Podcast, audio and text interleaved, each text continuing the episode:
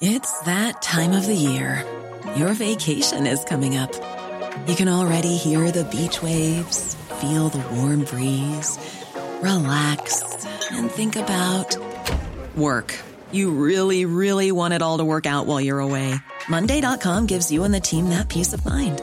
When all work is on one platform and everyone's in sync, things just flow wherever you are. Tap the banner to go to Monday.com.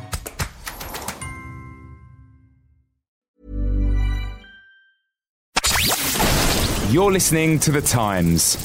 Go to thetimes.co.uk. Every goal, every game, everywhere. The Times and the Sunday Times. Now with goals. Hello and welcome to the game, the football podcast from the Times. I'm Gabriele Marcotti. Now, before we begin, do not forget you can catch the highlights from every single Premier League game before anyone else, except Truth in Advertising, the people who are actually in the stadium, simply by downloading the Times app to your smartphone. In the studio today, I am delighted uh, to be joined by Alyson Rudd. Down the line, we have Matt Hughes, and also in the studio, we have Rory Smith. Hey, Rory Smiley, what, you, you, you want a bigger fanfare? No, it's just it, there's just an, an, an inherent structural prejudice against me on this on this podcast. Because you're here more often than anybody else. People take us for granted. I don't introduce myself, right? You I don't. I don't sit there and saying like, Hello, I'm Gabriele Marcotti. "This is true. This is true." All right, all right. touche, touche. Sturridge. And Suarez has made an excellent run. Here's Luis Suarez, and there is goal number three. Manchester United have been demolished. Now let's get straight into it and start off with the big game in the Northwest. Now you'll notice a slightly different setup this week. We're going to talk about three games because it was Super Sunday, and of course um, the league leaders lost to Paul Lambert's Villa. But let's let's go right to Old Trafford. Usually, the, one of the things is sometimes you can kind of feel it coming. So many people suggested that this was the first time that uh, Liverpool were going to Old Trafford really as, as favorites or as, as expecting to, to win. Maybe they weren't bookies' favorites, but probably since, goodness me, since the, the, the, the since they last won a title, possibly. Do you think that's something that United felt, and is it something that, that Moyes felt? I, th- I agree that there's almost an air of inevitability about this this result. I was actually off yesterday doing things, got in the car, the radio, they were talking about a shock result at Old Trafford. For a minute, I thought Manchester United may have actually won. Um, I, I just Liverpool's um, superiority all, all, all season has, has been has been pretty clear, and the way they start games under Rodgers, so quick and intense. United have shown this season whenever um, they've been put under pressure, they've been unable to respond. So, um, having seen how Liverpool started, I, I could only see only see one winner. I uh, also was was um, was otherwise engaged during the, the live game. I was I was watching Milan against Parma, Gab, but I have since watched the entire game. Uh, you'll be delighted to know. And I would expect you all to have done so to prepare. the two things that I would say is that I don't think that's anywhere near Liverpool's best performance of the season. Quite some way away from it. I think they've been much better. I, I've actually seen Liverpool play better and win and win better at Old Trafford when they won four one in two thousand and nine. That was a better performance. Why is that? Because Rafa was there? No, because it was a better performance. Rafa makes everything better. It was a more complete performance against the better team. What was really striking yesterday? okay, but on sorry, Sunday, no, no, no. But the point is that was a shock performance. Exactly. right? What was what was really striking on Sunday was that Liverpool didn't need to be at their best. They didn't need to play that well, and nobody was surprised. And there was just no resistance from United, which I thought was was staggering. There was no, apart from Rafael, who probably boiled over. There was no kind of passion, no defiance, not nothing on, on the pitch. Earlier in the season, right? Or we were all suggesting, or many were suggesting that Liverpool couldn't succeed because the central defenders aren't good. Agger, Skrtel, Couture, whoever's in there, they all make mistakes and they're not good, and Liverpool concedes stupid goals. Then Lucas gets hurt, and it's like, oh, and then Gerrard has that game against uh, against Villa where he got housed and said, oh no, they can never win. Gerrard's legs have gone. He can't sit in front of the back four. And before that, of course, it was Suarez and Sturridge. Who can they play together, right? It's it's all BS, isn't it? I mean, it- it's all overreactions, right? I I'm, or am I wrong here? or is it just that well- United were horrible? I think I think the reason people keep coming up with reasons why Liverpool cannot win the title or why Liverpool won't be as good as they maybe could be this season is is partly because they had they had such a bad start under Rodgers. So no one, no one. It's not. It doesn't go with the football folklore that you're allowed to turn things around. You're talking about last season, right? Yeah, last season. Any turn around should take longer than it's taken. So what Rodgers seems to be doing is, and has done this season, is he'll ha- he'll have a poor game where maybe the tactics aren't right. Maybe he's played Coutinho and he shouldn't have, or Allen and he shouldn't have and maybe the defenders have made a mistake. And so it's just very easy when there's been that glaring error to say, say, say, say, say Skrtel has a bit of a nightmare. Oh my goodness, you know they just don't have strength and depth in in defence. They're always going to leak goals. Yeah, they're very exciting going forward, but defensively they're poor. But with each successive game, they seem to be able to iron iron it out. There's whatever they've said, there seems to be great self belief, probably because they've got a sports psychiatrist and no one else has. But they just seem able to say, okay, that went, that went wrong. We'll we'll tweak. We'll not let it get to us. We'll keep going and have faith in our amazingly talented and quick players. And that's not supposed to happen. It's not supposed to be that easy, and yet they've made it work. Hugh, sorry, I, I, I, on, on that point, Hughes, I, want to ask you. Uh, I know, sorry, Rory, you want to say something, but um, you know, we have to defer to Hughesy here. Absolutely. In, in a league where so many teams, or certainly where, where, where the, the, the stereotype abroad, certainly the Premier League, is that um, tactically it is what it is. It's difficult for managers to go and get their players to uh, take on board tactical instructions, and so that's why so many teams play the same way. It was it used to all be four four two. Now it's mostly four two three one. Here you have a manager who I think has used like four or five different schemes this season, who goes and plays a diamond, which you know again conventional wisdom, right? He's playing two strikers, which supposedly in the modern game you, you can't do anymore. He's playing without wingers, which supposedly in the modern game you can't do anymore. Um, he's, he's got Gerrard as a deep lying playmaker, which you know supposedly you can't do because you need a holding player. Well what's Rodgers doing? I mean, how, how, does he get his guys to buy into it? Well, the, the crucial point is that the players he's changed around and tinkered with Suarez, Sturridge, Sterling, to an extent Coutinho, they're, they're all playing really, really well. And if you're if you're confident and you're at the top of your game, it's pretty easy to take on new instructions. If you're Juan Mata and you're struggling and you get shunted out wide on the right, I think you'll find it more more difficult, and you, you struggle to buy into something if, if you're not playing well. I mean, Rodgers, to a large extent, with the exception of Suarez, he's kind of made and created these players, particularly Daniel Sturridge and Raheem Sterling, maybe to a lesser extent Coutinho. I mean, he's he's responsible for their, their great form and the fact that they've become sort of superstars this year. So they're, they're going to they're going to listen to the manager, aren't they? They're going to buy into what he says. Also, in, in terms of yesterday, he picked a very good day to play over with a narrow diamond because Manchester United don't have any wingers either. Uh, they may notionally have Mata and Januzaj, but they're they're not they're not going to work the flank. They're going to look to come in. So width was probably never going to be a big issue yesterday, and Ron Rodgers noticed that and picked him accordingly, and it, and it paid off. Yeah, I think that's right. I think he, he deserves a huge amount of credit for the way he's coached the players to to sort of to get the best out of them. I think I still think there's a question mark over Rodgers' record in the transfer market, despite two or three successes. Tactical, tactical but now. in terms of his coaching ability, yes, absolutely, he's improved players. That's a huge factor. Right, there's a bunch of penalties in this game. Assuming we all we feel they were all fairly clear cut, except for the Sturridge one, and then the fourth one, which should have been given, but which you know the ref, Mr. Sensible, missed. I'm assuming the only debate on the penalties, apart from the fact that I think there were shocking penalties to go away. I think there's only two points. One. Should Rafael have been sent off? And I want to get you, Alyson, because you're the qualified Indeed, referee. For a while, we heard that if it's an intentional handball, it should be a booking. That was a directive for a while. Now, as I understand it, I did some research on this. That seems to have disappeared. And um, apparently Clattenburg was entitled not to book Rafael. Now, what I'm curious about here, here is if he ha- wasn't already on a yellow, would he have booked him? Would you have booked him?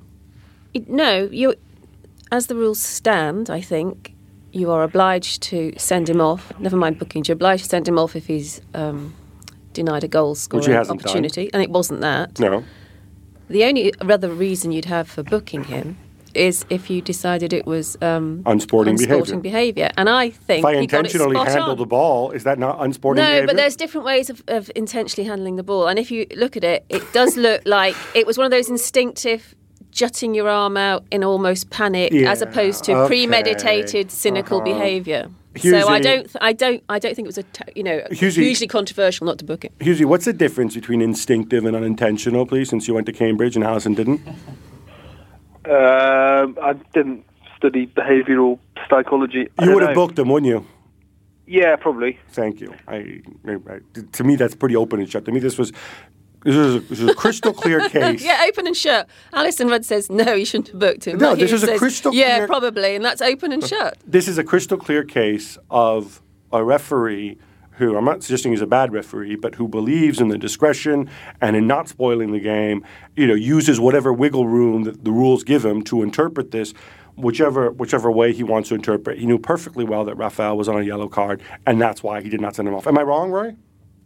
I think that's probably what happened. Yeah. Yes. The problem is that a there's there were quite a lot of handballs this weekend across across the Premier League, and all of them were given for different reasons. Like some were intentional, some were malicious, some were flirtatious, malicious handball. some were kind of arrogant. So, you know what I mean? There's all these different interpretations, and a lot of them are mutually exclusive. That the handball thing massively needs clearing up. I wouldn't book anyone for giving away a penalty unless it's violent conduct. I think that the penalty is punishment enough. All right, David Moyes. Any positives he can take for this, and how much of this is on him, and how much is on the players? I, I feel bad. I feel like we're, we're picking on him every week, but then again, you you have this, you, you you have these absurd performances.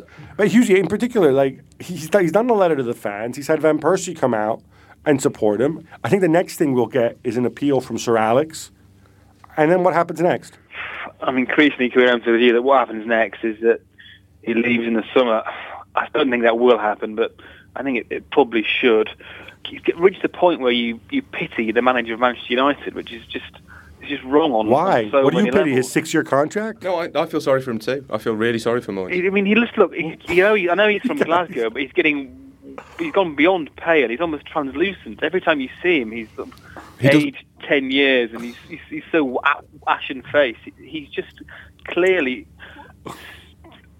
struggling so much to um, get to grips with him of his task. And of his task, and he's parroting the same, very similar lines every week. Nothing, nothing has changed. Anything, it, it's it's got worse. Not just him, of course. It's the whole club.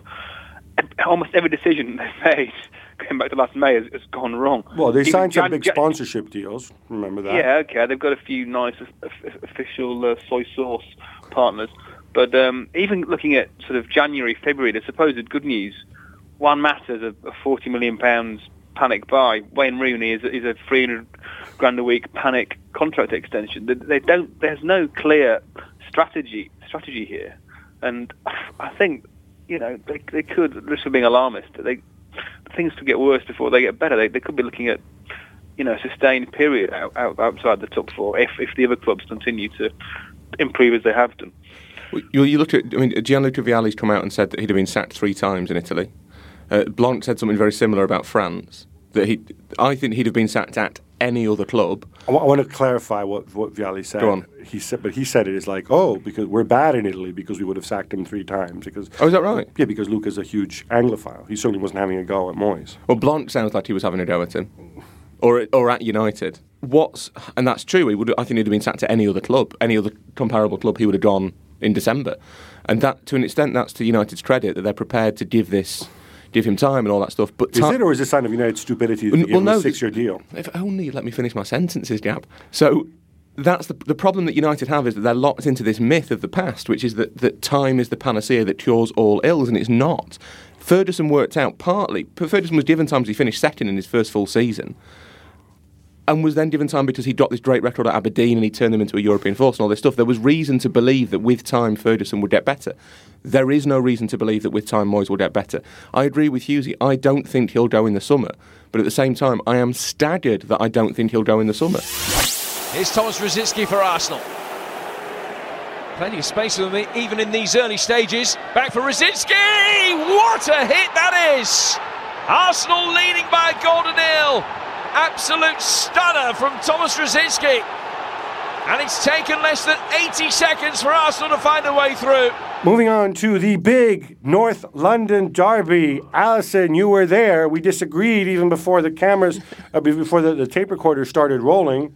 By the way, can I just say, like, all right, there's four of us in the studio: Alyson, myself, Roy, and uh, our producer Dave McGuire. One of us is wearing unmatched socks, and I know this because one of us felt the need to take his shoes off in the presence of a lady. So I, I do apologise. I am wearing fresh socks. I just want to make that clear. It, there, there's no aroma problem. Why are they unmatched?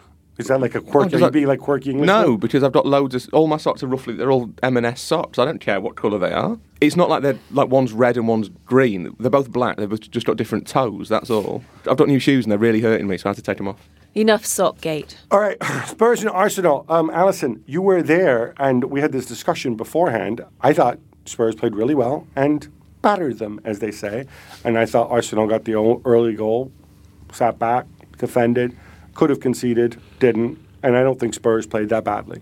You disagreed. Yeah, I, I, I think the early goal defined the match, and it sort of meant that Arsenal didn't feel they needed to do too much. It was, it had that aura about it.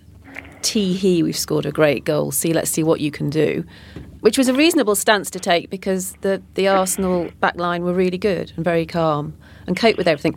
But I know you, I know what you're saying. There were lots of crosses from Spurs, lots of attacks, but it was like being thumped by a granny. It, it didn't ever. I never really felt Spurs were going to score, and the clever stuff and the composed stuff came from Arsenal. Susie, am I wrong to be uh, to, to, to actually see some positive in, in Tottenham's performance despite the loss and and and not sharing Arsenal's celebration of of sorry uh, Alyson's celebration of, of Arsenal and considering too with Arsenal no Theo Walcott no Wilshere no Ramsey no uh, so you know this is kind of some you know, Podolski Rosicky you know it's kind of the scrubs playing. As, as Alyson says, the, the goal changed the game. Oxlade-Chamberlain has a great chance after 20 minutes. If that goes in 2 0, it really is game over. And from, from what I saw, Tottenham had a lot of energy and possession and dominated territory, but they didn't really create too many clear cut chances. And it was all. They, they, they play a bit like their manager. He sort of jumps around on the sidelines, effing and blinding, but is there much intelligence and creativity behind that? I'm, I'm not really sure there is. Well, let's talk about the manager. Let's talk about the gilet. let's talk. Let's talk gilet. he wasn't wearing one. Well, he was. He and then was, He wasn't. and then he, He was, hurled it yeah. off in anger. He I think he removed it. He removed hurled his it. Gilet. A powerful metaphor for what he wanted his um, his side to do. It was one of the warmest March weekends in, in recorded history. Well, I don't London. even I don't understand what the point of a gilet is. If you're cold, wear a jacket. If you're not cold, don't wear a jacket.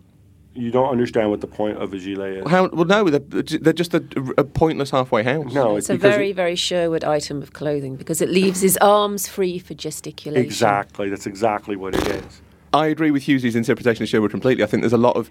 I hate this thing in English football where the better. Like, we, we, we look at a manager jumping around on the touchline and shouting, and we think it's a good thing. We think he's showing passion. And then we take a manager like Laudrup. Not that he was flawless, but we say, oh, well, you know, he, sitting down during games, you know, you know, it wasn't, you know, inspiring his players. They can't hear you. Do you know what I mean? There's 30,000 people there screaming. The players can't hear the manager. You're better off sitting there watching the game and then telling them what to do at half time. Sher, the, Sher, the whole Sherwood pantomime on the touchline. If he wants to, I think he's a talented coach and he could be a good manager. If he wants to fulfil that promise, calm down and watch the football. But he's already, he's promised yesterday he's not going to calm down and watch the football. It's just, I just it infuriates me. It's not a good, we see it as a as a positive trait. It isn't. It's a massive negative. Is it really I- massive I agree. negative, it just depend on the person and what they do, and and it, it only becomes a negative when the media starts talking All right, about this uh, rather than uh, how rather than how they play. Like, At I the very least, it is it is ineffective. It's either ineffective or potentially. Is he making rational decisions about tactics when he's when he's jumping around getting angry with Mikel Arteta or Jorge Jesus? Is he is he make, is that helping him think clearly? No, it's not. how do you know? Well, what are you? Is He needs to be. I mean, what, it's just logical. You need to be dispassionate. If you want to make rational decisions, you need to take emotion out of it, and Sherwood's not doing that. First of all, th- there is something. There's that little sneaky thing we in the media do, like, "Ooh, he spent a hundred million on players." Like, you know, not him, but Spurs have, and whatever. It's being depicted as as Sherwood versus Levy versus Baldini, the director of football. You know, we don't quite know. There's, there's Louis Van Gaal talking about how he's going to take over the club. I- For me personally, while I adore Van Gaal as a um, well, I adore mid '90s Van Gaal. I, I can I can think of few worse options for Spurs than him. I can think of, of many, but anyway, you I don't think it would be the right option. if you were Levy and he came to you for advice and he says, Alyson, I really don't know what to do here. Can you tell me, please? Uh, How would you play this going forward? What should I tell Tim? Should I just sack? Well, you know, I think you. everybody? Well, I think what you do is you test, you test Tim Sherwood's avowed devotion to the club and say, "That wasn't bad, Tim, but you've got a lot to learn. I'm going to have you as an." Uh, Tim said- and Tim will go because he doesn't want to be an assistant. But it'd be worth asking him. I'm going to test whether you are as passionate about staying at Spurs as you say you are. You can be number two to someone who's a great in the game. There's about 20 Dutch managers who claim they want to go there. Pick one of them that you get on well with. Because with Levy, it's all about who, who he gets on with, not about their credentials. And I, I think that could work brilliantly. Someone calm, mature, 20 years older than Sherwood. Okay, so not Who's been there, then. done it. I, I, I, I don't know his character flaws as well as you do, Gab, but someone of that ilk who comes in, who comes in with everything that Sherwood doesn't have, which is years and years of experience at big then. clubs. Perfect. That's what you're describing. I'm a bit, I'm, I'm a bit concerned as if, if Sherwood is, is relegated to the position of kind of He won't do it. touchline dynamo shouting at the players. What does Stefan Freund do? that, that is a good. That's point. basically his job. That, that is a good. point. Uh, Hughesy, what, I mean, you, you, Sacrificial lamb, Stefan. you're closer to, uh, to, to to these guys anyway, uh, to Spurs than these guys anyway. What's your sense now of what of what Levy's options are, and, and, and what's he seriously weighing up? And also, Levy doesn't actually own the club, right? Uh, Joe Lewis was hundred years old and um, and is a tax exile, as I understand it. It's But you'll never, kn- you'll never know what he thinks because he does. He's one of the many owners who don't speak. So we have to go with on Levy, don't we? No, but his daughter, who's married to a former Liverpool player, likes to speak a lot. Um, and I think that's how a lot of people get an idea of what Spurs might do next. What do you think he will do, and what should he do? Um, I think there's very little chance of Tim Sherwood staying. I, I don't think he, whatever he did, he was really going to stay.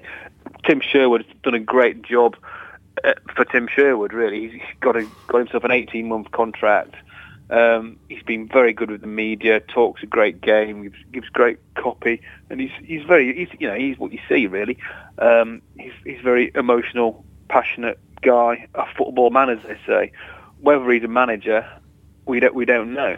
Um, one thing that slightly irritates me about this debate is um, lots of a genuine debate to be had about whether Eng- young English managers get a, get a chance, should be given more chances. But we've conflated that with Tim Sherwood deserves a chance. No, he doesn't. He's been given an amazing opportunity, take, with no experience, taken over Tottenham mid-season, and he's done okay. That doesn't mean that he deserves to be managing a Many of us have those stubborn pounds that seem impossible to lose, no matter how good we eat or how hard we work out. My solution is PlushCare.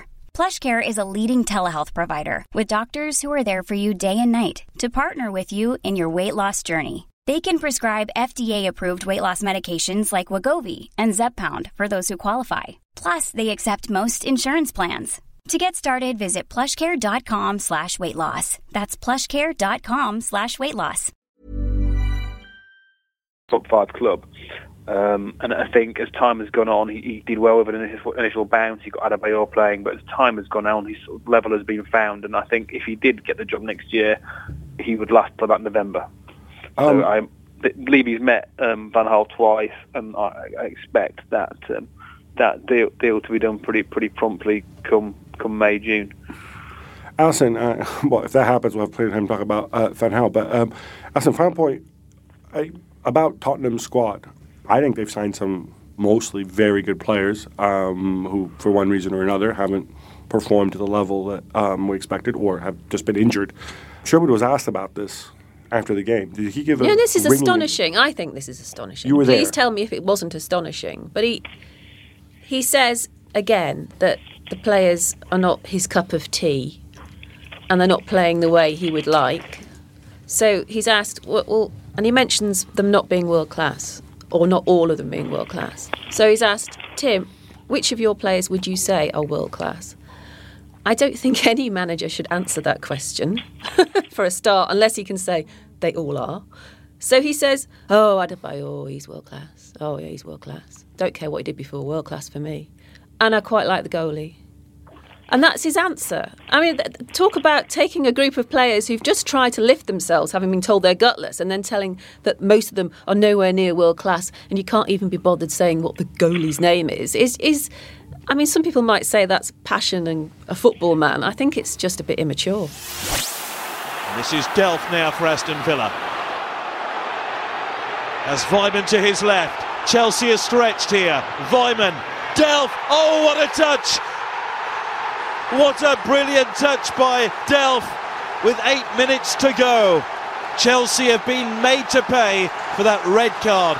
All right, enough of this. Let's move on to celebrating Paul Lambert, Villa and Chelsea. Now, Mourinho was very angry, and sometimes Mourinho gets angry and manipulative and has selective memory. I think he's entirely right to go absolutely demented over what we saw in this game. The not the, the penalty not given early on, uh, Willian's second yellow, which you could argue wasn't even a foul.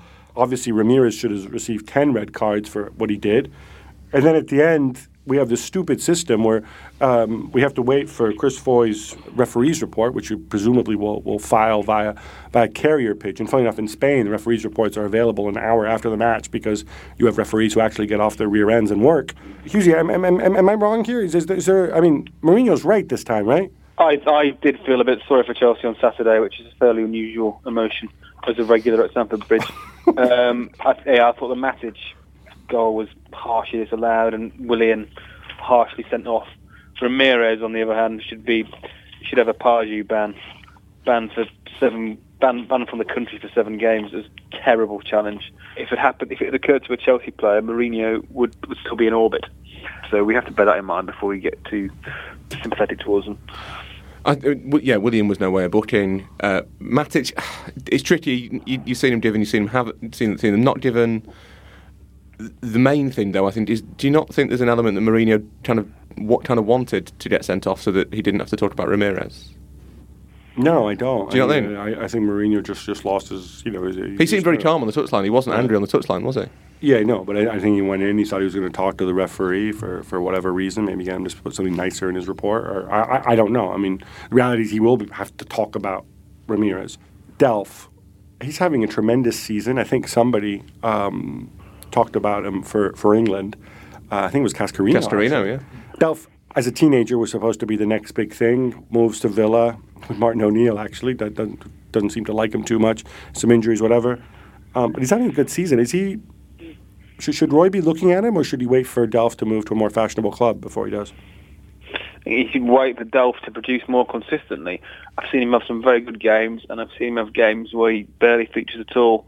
Uh, I think the World Cup is, is too late for him, but looking forward towards um, the the Euros when Gerrard and Lampard will finally be no, no longer be with us, at least in playing capacity. Um, he, he could have an option, but I mean, you know, we've, we've got Henderson and, and, and Barkley that are sort of knocking on the door for, for the World Cup. So I can't I can't see Delph featuring in Roy's in Roy's thoughts. Never mind his squad.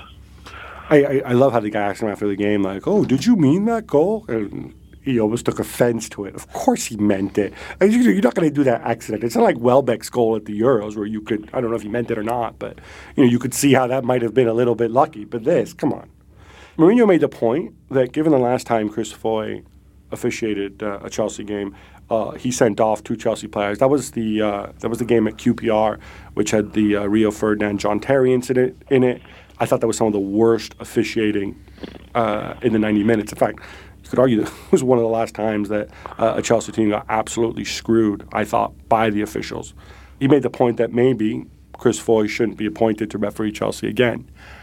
Um, oh yeah, this is this is an interesting trend, isn't it? Managers are starting to decide lists of referees that they will accept officiating their matches and ones where they just don't think it's appropriate at Well, all. You can't Tony you can't even this three years ago. start on this line. Where does it finish? Where does it finish to even give it credence as an idea that a manager should indicate who should or should not referee their matches? Well, Ridiculous. what they do with, for example, with, with arbitration is you have a list of referees, and the two clubs have to decide, and they have to agree who they want, and they can veto people. Uh, I'm saying in the Mourinho world, this might be one way one way to do it. Kind of like a mix between the UN Security Council and trying to prepare your wedding guest list. Precisely. Yeah. Right? It'd be great. So we turn the Premier League into a mass sort of jury selection. Uh, Well, let me uh, put it this way, right? Um, how, how would we get our 60 games a season? Well, no, but we- wearing my capitalist hat, right? You have the PGMOL, right? They have a list of referees. It says these are your 20 referees to choose from. Okay, teams, get together, decide who you want out of those 20. Do it by Wednesday or whatever. If you can't decide, we will appoint one for you, right? That's not that's not that's not a crazy idea. Thank I, I think to some extent it already exists. Is it, is it Clattenburg who didn't referee Everton for four years or five years after giving a decision that was actually correct in the Merseyside derby? Yeah. I, I mean, but, but I, I mean, think there's an unofficial. that to- comes down to, to, to Riley, right? But Wh- whatever the PGMOL say, there is no way Chris Foy will go anywhere near Chelsea for years. Guarantee that. Guarantee it. Would that be so bad? Oh, qualified referee. I mean, ultimately, what's the, the the the purpose of the referee is there to serve the football clubs, right? I think if it's And officiate. Without the referee, we can't have a professional game. Gab, right? I'm not a professional referee, and Alyson should. I will defer to Alyson. But what I would say is that if it's if it's informal, and it's on this basis that you know Mourinho gets to complain about Chris Foy, so Chris Foy can't referee Chelsea. know. That is extra- extraordinarily dangerous. If Yes, you and that's what I was formalise it, say, yeah. then fine.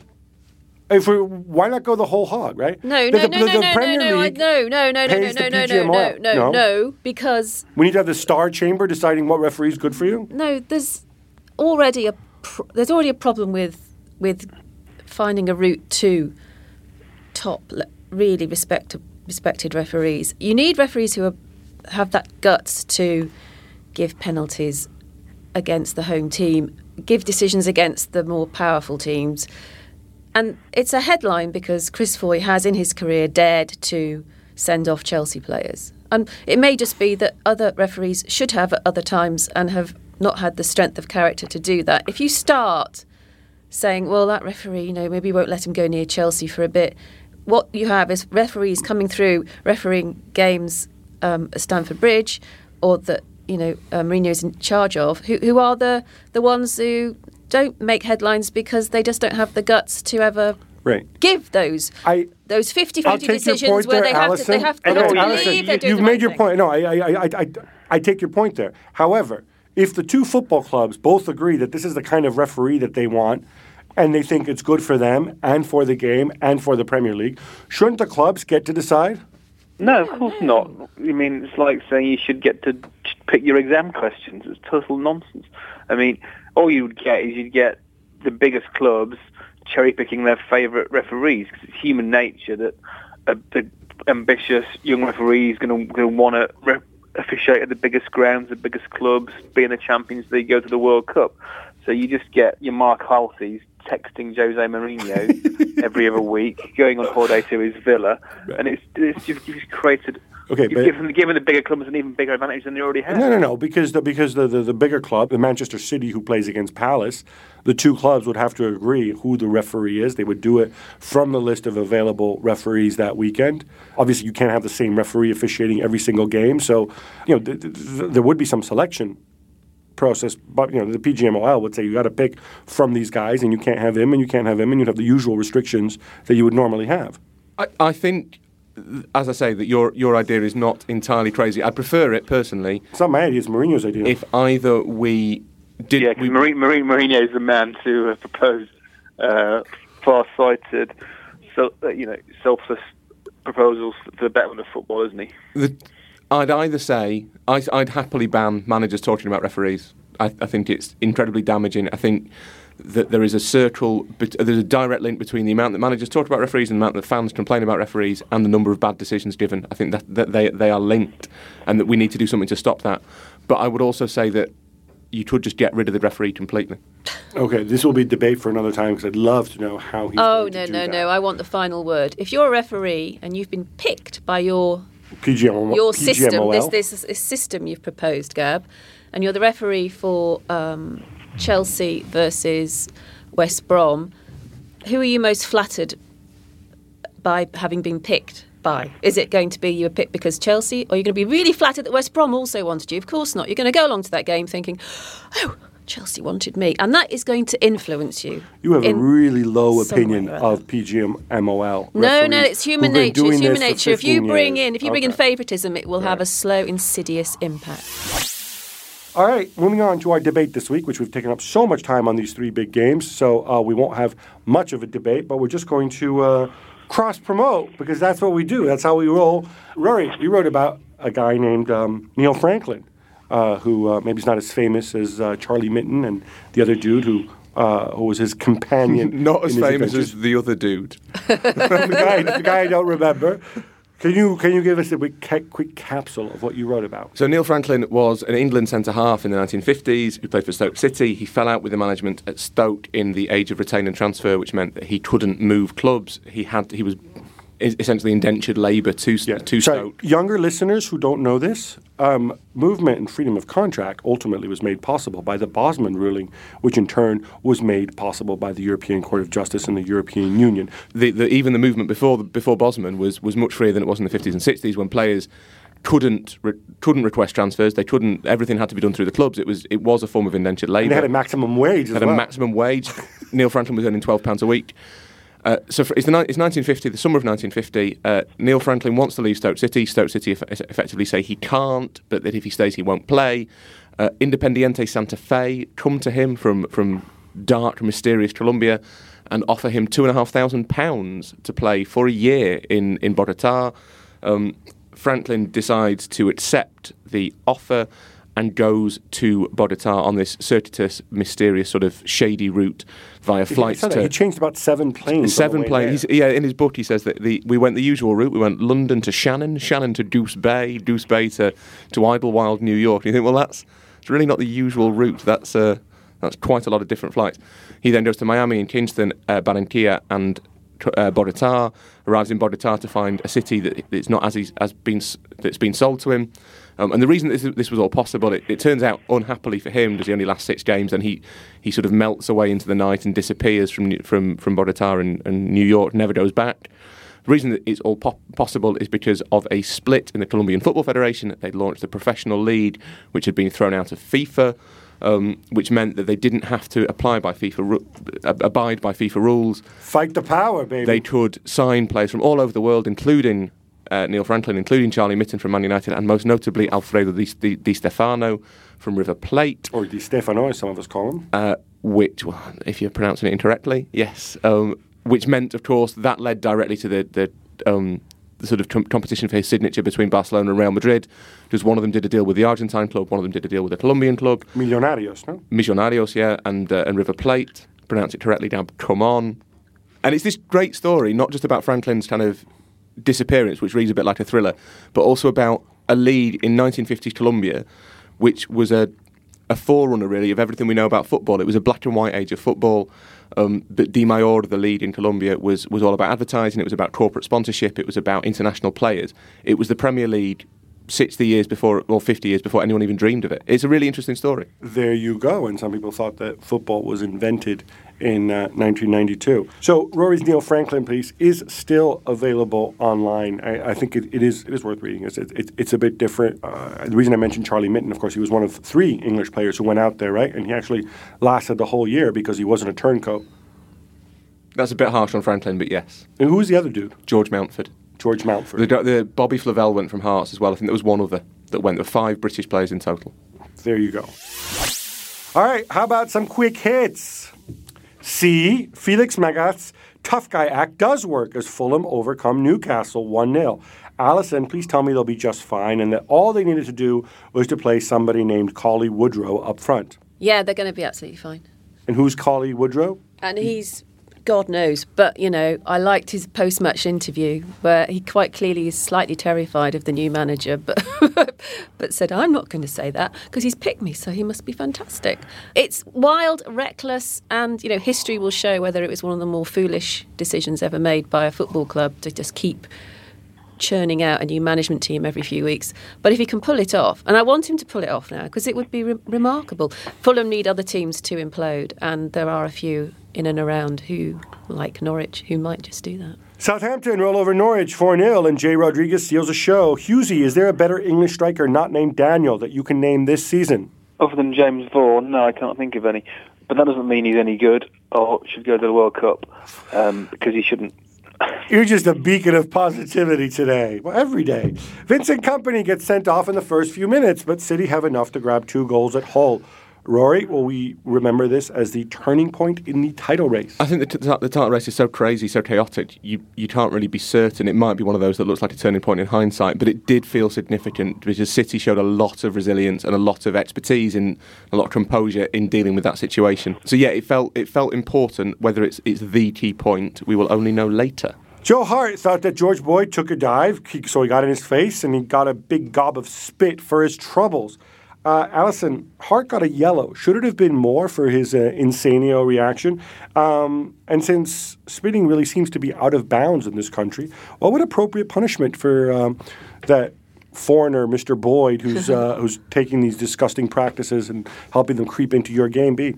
Well, there's, there's no there's no grey area about it. If you spit at an opponent, it's a straight red. Okay, So but it wasn't in this case. So what, how should you punish him now? Yep.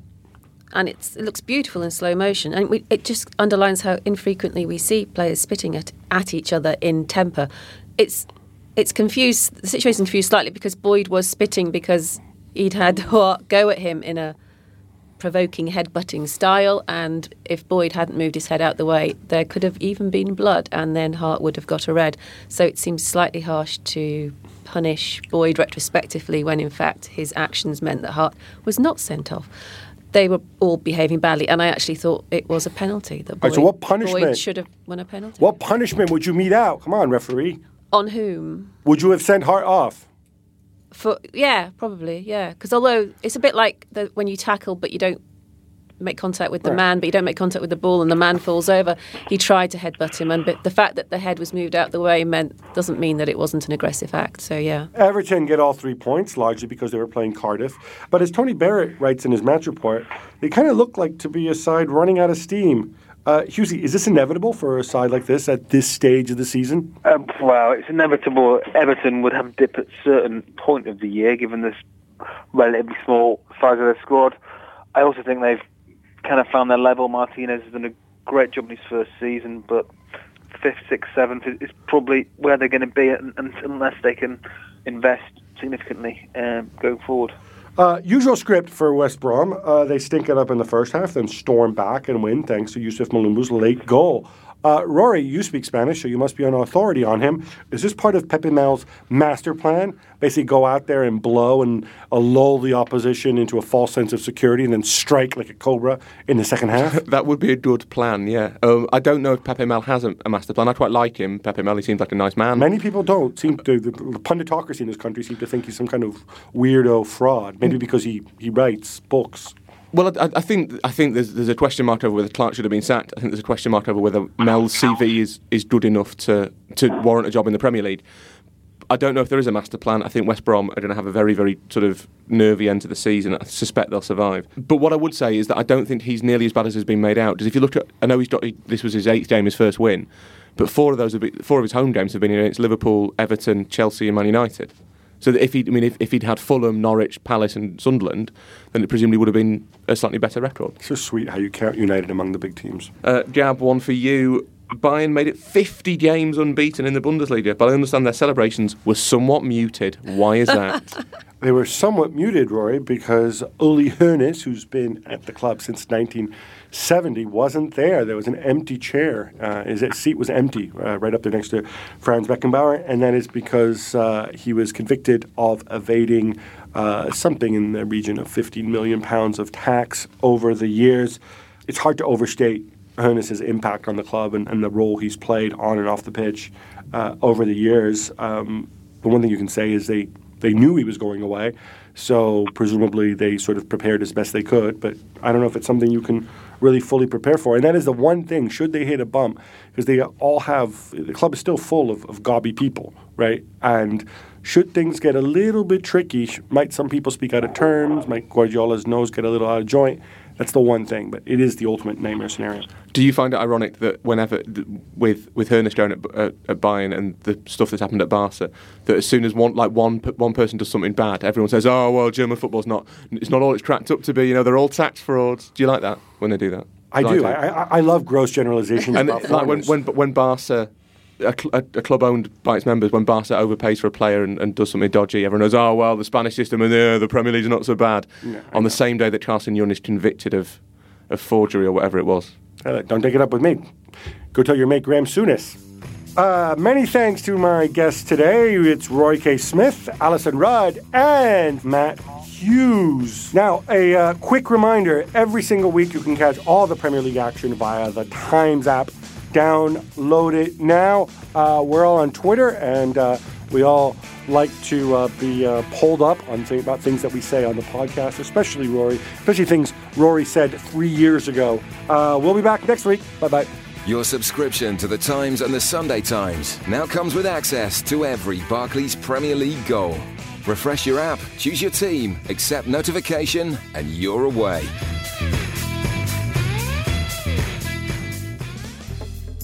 Hi, I'm Tim Montgomerie, the presenter of another Times podcast from the opinion pages called Did You Read? It's the perfect weekly snapshot of some of the best writing in the newspaper. Find out more by heading to thetimes.co.uk slash comment central and search Did You Read to subscribe on iTunes. Hey, it's Paige DeSorbo from Giggly Squad. High quality fashion without the price tag. Say hello to Quince. I'm snagging high-end essentials like cozy cashmere sweaters, sleek leather jackets, fine jewelry, and so much more. With Quince being 50 to 80% less than similar brands. And they partner with factories that prioritize safe, ethical, and responsible manufacturing. I love that. Luxury quality within reach. Go to quince.com slash style to get free shipping and 365 day returns on your next order. Quince.com slash style.